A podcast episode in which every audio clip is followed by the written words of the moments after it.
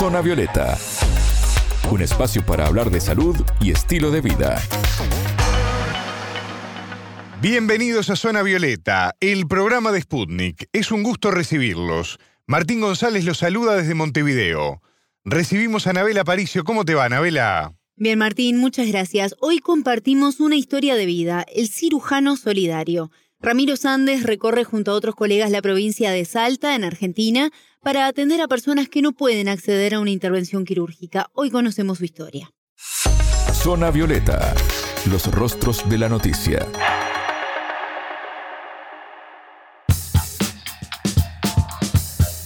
Anabela, las dificultades en el acceso a la salud para personas de más bajos recursos es una problemática aún lejos de resolverse en varios puntos de Latinoamérica. Historias como la de Ramiro y sus colegas hacen realmente la diferencia ante este panorama del que estamos dando cuenta hoy.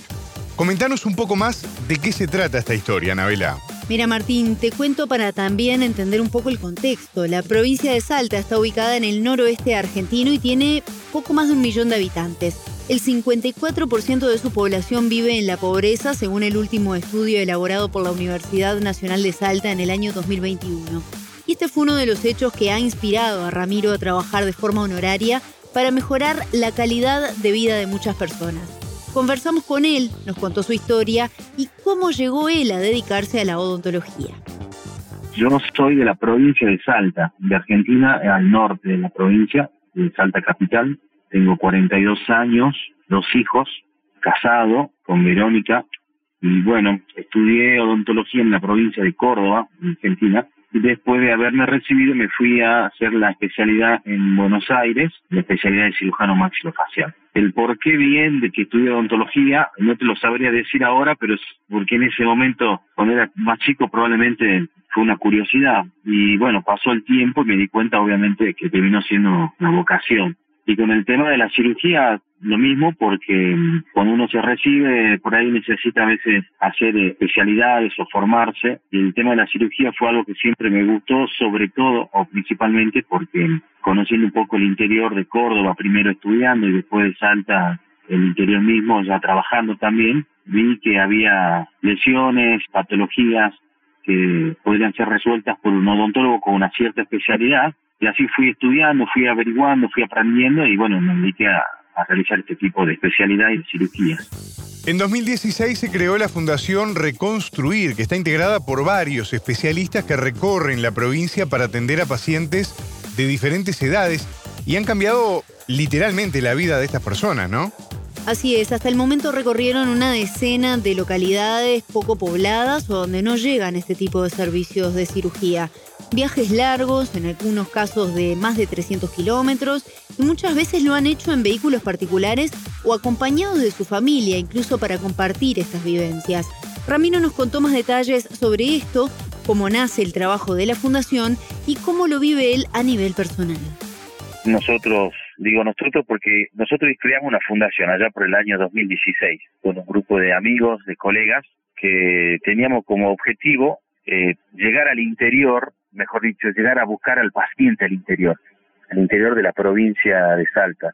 Aquel paciente que por diferentes motivos económicos principalmente o la distancia se le dificulta llegar a, la capital, al centro de atención de salud más, completo, como los hospitales de la zona donde hemos podido controlar y visitar, mejor dicho, varias localidades del interior de Salta, varios departamentos, buscando los pacientes, previa coordinación, por supuesto, con los hospitales y con la gente que trabaja en los hospitales, en la comunicación, los asistentes sociales de la zona, y de esa forma captar el paciente, evaluarlo y volver después ya con una evaluación hecha de acuerdo a la complejidad de la patología a realizar las la cirugías, ¿no? Porque nosotros lo que realizamos son cirugías reconstructivas funcionales, es decir, todo tratamos de, de abordar todas aquellas patologías que tienen que ver con la función del paciente en sí, de lo más habitual, que es la alimentación, el habla y algunas secuelas de traumatismo o de quemaduras que suelen limitar probablemente algún movimiento físico también.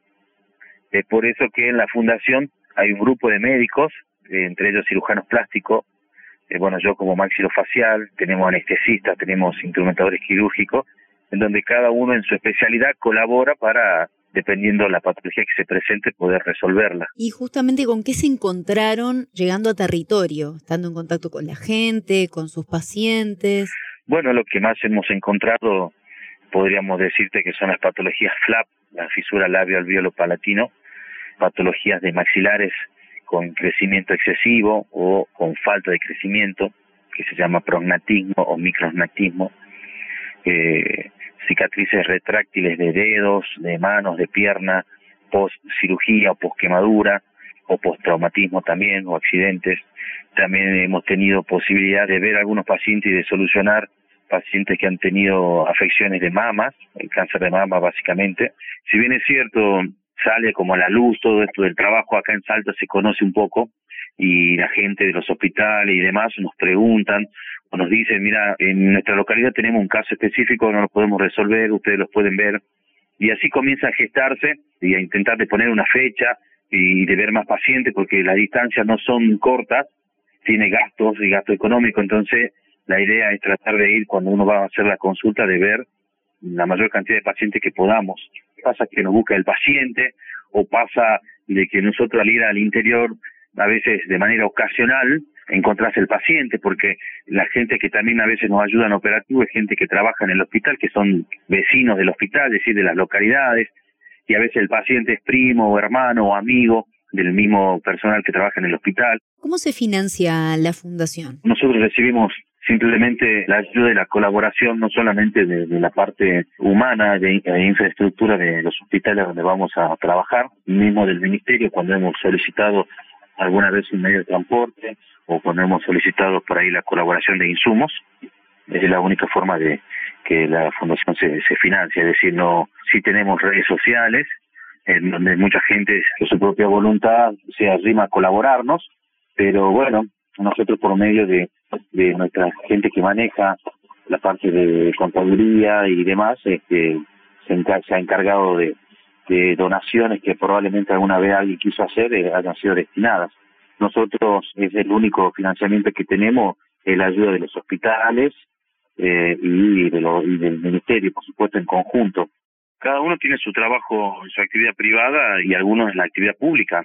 Esto de la fundación no, no está pensado y no está pensando en, en bien económico, en un rédito económico, al contrario, es algo que decidimos hacerlo simplemente buscando tratar de, un alivio a, la gente que realmente lo necesita. Cada uno tiene su actividad personal y esto por eso es que nosotros lo hacemos dentro de todo en el tiempo que, que, se nos permite de la vida personal de cada uno. ¿Cómo también compatibilizan todo esto con su vida familiar? Me imagino, tú me mencionabas que este tenés una pareja, tenés hijos. Y bueno, justamente por ahí tal vez es, es la parte más difícil porque somos varios los integrantes y a la vez nosotros cuando se decide realizar algún operativo o viajar hacia alguna localidad, este, convocamos a gente que, que también profesionales y no profesionales que tienen ganas de colaborar entonces es una coordinación, es un trabajo que se planifica con tiempo, con anterioridad, eh, buscando una fecha que sea dentro de todo accesible para que cada uno de los que quieran participar, porque sin obligación